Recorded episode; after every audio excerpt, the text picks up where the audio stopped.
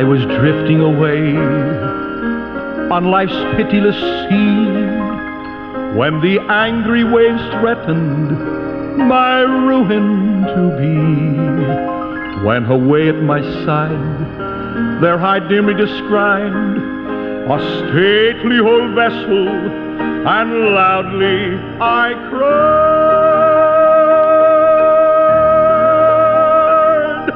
Ship ahoy!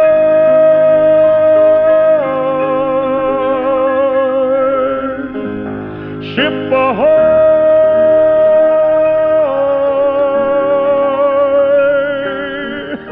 And loudly I cried, Ship ahoy! Once again, we say welcome aboard. It's good to be with you at this time. Brother Munn speaking. Our program here called The Mariner's Call. Many, many years ago, God took me off of an old boat and placed me in the book. There was a call to the ministry or the call to salvation first, and a call to know the Savior, the great Heavenly Shepherd, the captain of my soul, uh, had to have that first and then a call to the ministry. And what a blessing it is to have uh, so many people listening in our vast unseen radio audience and then have so many of you to be so good to us as far as this program. You have emailed us, you have called us, you have written to us. God bless you for that. Today, the book of John, John chapter 10, I'll be reading verse 7 and also verse 9. I'm going to be asking the question eh, Did you use the door? Did you use did you use the door? Hey, if you ever like to get in touch with us, we're we're easy. We're as close as that old computer keyboard there. We're part of the World Wide Web. That www is just F O M M dot period O R G. That'll bring you directly to us here at Fishers of Men Ministries International. And you can look around a little bit, stay away from the pictures, leave us a note. We'd love to hear from you. John chapter 10, verse 7. Then said Jesus unto them again, Verily, verily, I say unto you, I am the door of the sheep. Verse 8 All that came before me are thieves and robbers, but the sheep did not hear them. I am the door. By me, if any man enter in, he shall be saved, and shall go in and out and find pastures. All right, now, what a wonderful passage. See, to, to help me to understand the work of Jesus Christ, Jesus used many times a metaphor to describe himself. Otherwise, I never understand his work. How can I understand the work of an eternal God? Someone that would say this I am the door. Oh, this is uh, the third of those uh, seven I ams. That's uh, a declaration of who Jesus Christ is there in John's Gospel, where he claims full deity, indicating timelessness. He didn't say, I was the door, I will be the door. He didn't say, I'm a door. He said, I am the door. How can I understand that? You know, how can I understand the things of God? Romans chapter 11, verse 33, it says, His ways are past finding out. Isaiah 55, verse 9, My ways are higher than your ways, and my thoughts your thoughts. So, how can I grasp one time the work of Jesus Christ, this eternal one? Once again, a simple illustration a metaphor here. In the text, Jesus Christ illustrates his position, his power, and his work by talking about sheep, sheepfold, a porter, a door, a shepherd. Now I can study that. Amen. Isn't that good? That God brings it down to where I can look at it. I am the door, verse 9. By me, if any man enter in, he shall be saved. All right. I'm the door. He uses the word saved. Saved in what sense? Saved in the sense of my sins forgiven. Saved in the sense that no longer is there a penalty uh, against me as far as sin is concerned because I've trusted the door. I know the one that is the, the door now. Saved to the extent, if he's the door, he's the door to heaven.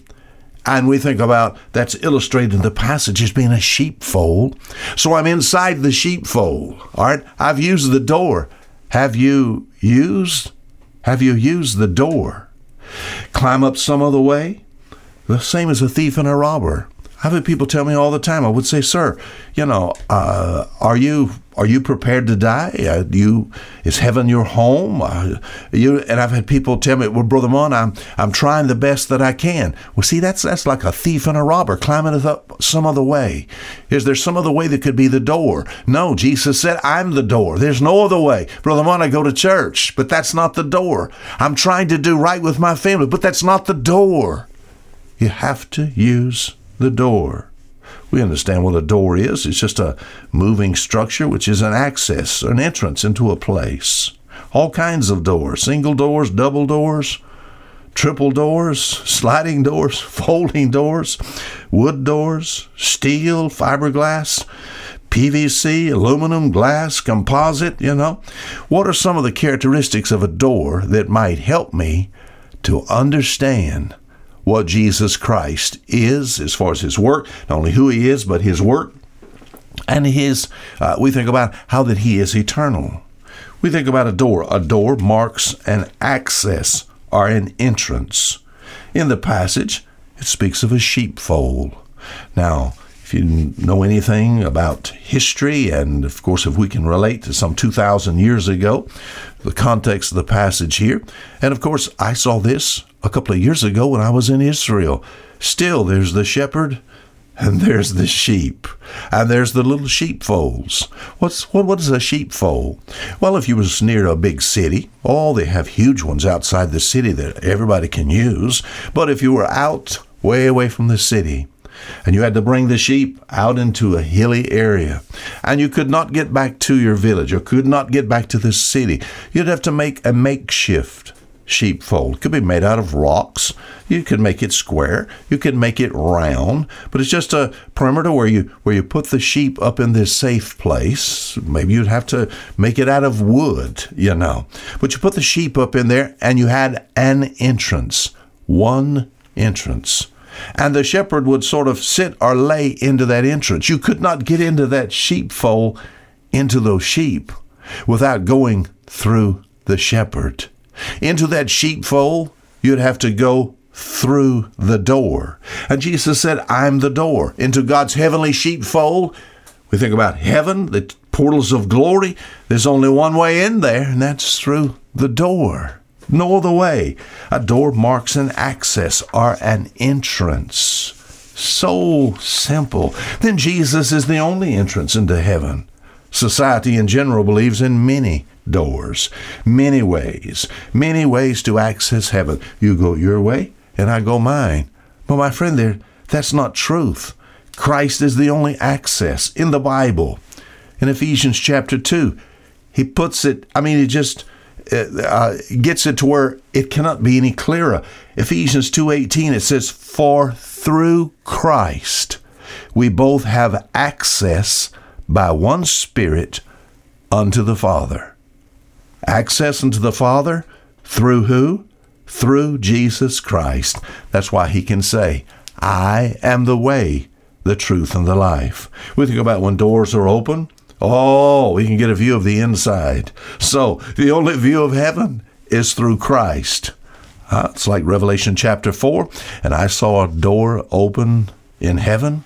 Oh, it's like looking at heaven as you would read about it in Revelation chapter 21, a door. What is it? It's an access into some type of facility, some type of building. So I can understand. All right, we think about heaven. All right, how do I access heaven?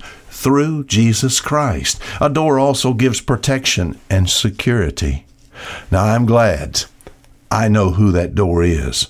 Someone said they had keys. I don't have to worry about keys if I know the one that is the door. You know what I'm talking about. A door gives protection and security. First, in the context, the little sheep. I am the door by me. If any man shall enter in, he shall be saved and shall go in and out and find pasture. All right? We think about protection. Why is there the need of a sheepfold? All right? The sheep have enemies physically. The shepherd takes care of those sheep. For us spiritually, there is an enemy. Our heavenly shepherd, the Lord is my shepherd, I shall not want. All right, there is an enemy. What does he do for us? Provides a way of salvation. And as far as this way of salvation, it's kind of like a sheep fold. And if you go in, there is nothing that can get you outside of something going through Jesus Christ. And I don't think they're going to go through him. We think about the power of our Savior to provide safety for us. Now I know why Ephesians chapter 1 and Ephesians chapter 4, I know why some of those verses are like they are. Well, it, it talks about uh, the sheep. Uh, Ephesians chapter 1, it talks about how that we are sealed unto the day of redemption. Sealed unto the day of redemption. There's no way to get out of the fold. You understand what I'm talking about? We think about the eternal, the eternal fold. A door gives protection and security. It's kind of like the situation with the ark there in the book of Genesis, Genesis chapter 6. There was only one door into that ark. And you know what? A lot of the songs and the poems talk about how Noah shut the door. That's that that's not true. It says God shut the door. And doors be, can be made to lock. I'm glad that I'm secure in Jesus Christ. Isn't that good? If you belong to Him, if you've exercised faith in that door, I'm glad to be what? One door and only one? And yet its sides are two? I'm on the inside. On which side are you? Verse 9, one more statement. Not only is a door made for access, not only is a door to give protection, but it says in verse 9, I am the door by me, if any man enter in, if any man enter in. All right, so doors are made to use. If any man enter in, two reasons to go in. Number one, the shepherd wants you in.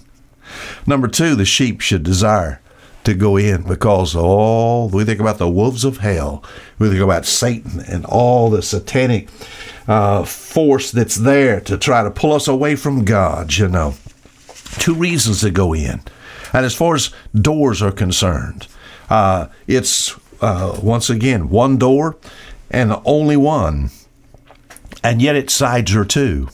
I wonder, have you used that door? I'm on the inside. On which side are you? The plan of salvation is so simple. And the reason I present this, I know the majority of people that listen to these programs, I know you've trusted Christ.